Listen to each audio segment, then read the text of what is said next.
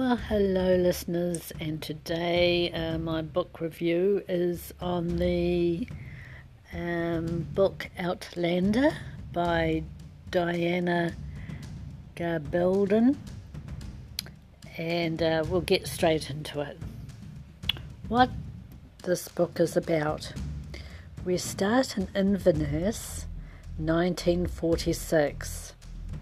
It all started when Claire heard noises through some stones that looked like mini Stonehenge, you know, haphazardly in a circle, stones like standing upright rocks. Claire couldn't make it out. She heard screaming, very lifelike. But how could this be? Claire had seen and heard enough but as she went looking for her bicycle, she was sprung upon and dragged into the woods. Basically thrown into 1743. Who the bloody hell are you? Claire demanded. I am Madam Jonathan Randall.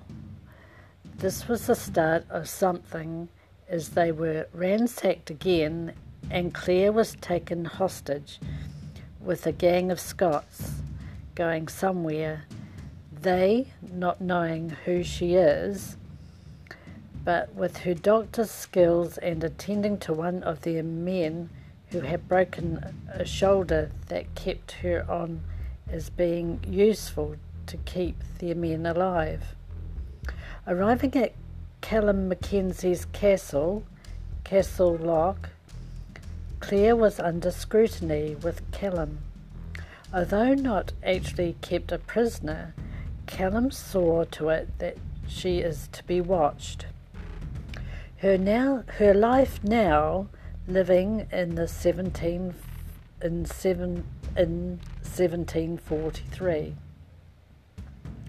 Claire now has to adapt to primitive circumstances like making medicine from all sorts of different herbs, flowers instead of penicillin, all the while trying to think of ways to quietly escape. How does she escape? Or does she? What traps lie ahead for this lady who has landed in the past? Love was looming for Claire, but this was no normal love.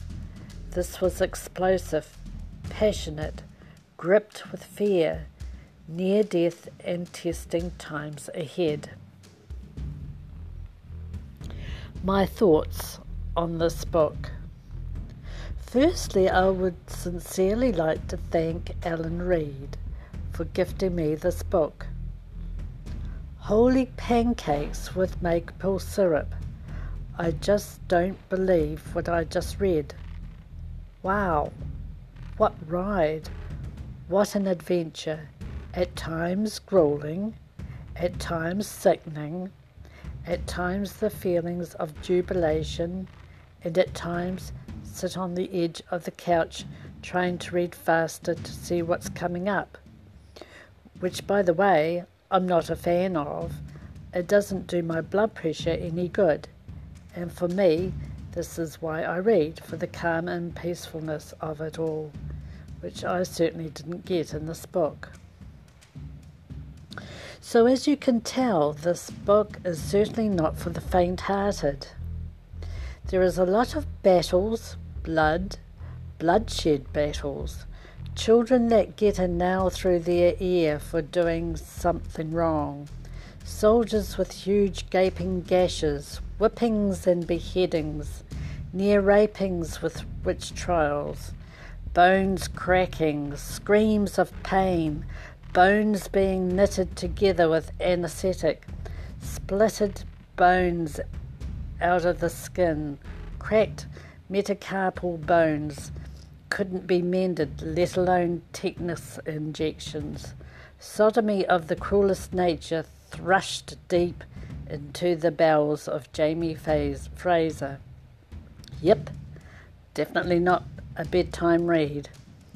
I'm afraid I skipped a page or two every now and again with this book, as I found it quite gruesome and bloody and very graphic, and I felt quite ill, to the point of almost vomiting.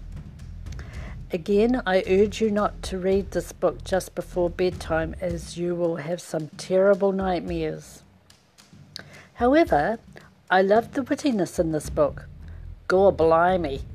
which I haven't heard for years, brought back memories of my younger days.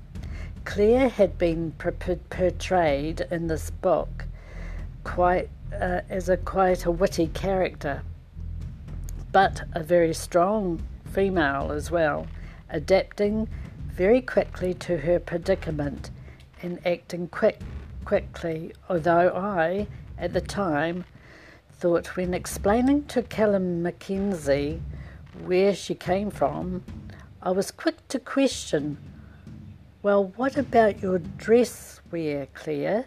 even before McCallum mentioned it. Jamie was just as bad, and really I could bang those two heads together.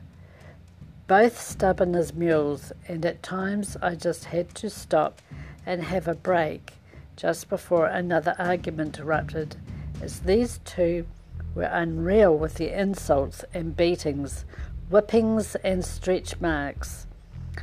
I say, let me come up for air, please, and let me breathe a little.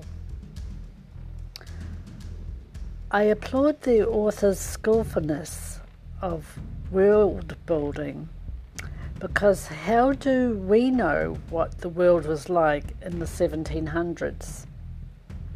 Thank goodness I wasn't born then. I'm not thrilled by the way the men treated their women like they owned them. Well, they did in those days. As for the author's writing, plausible and raw, and no doubt writing it as real as possible, I found it a bit too much for me.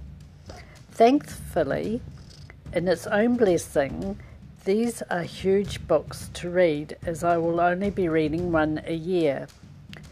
There's another thing too, although this is a, a long thought out book, I can confidently say that it could have easily have been split into two books. Now, as for the movie, I'm not in the slightest bit interested.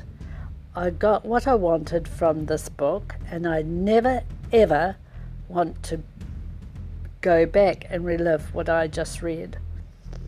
I feel like I've been to holy hell and back. Although I am reading the whole series, this will give me enough time to settle down and rekindle my soul before plunging back into the dark hole. I gave the uh, book five stars and you must think, well, why, why, considering um, all that I said, but that just shows you what a good author that um, the author is because she did her job well. Recommendation.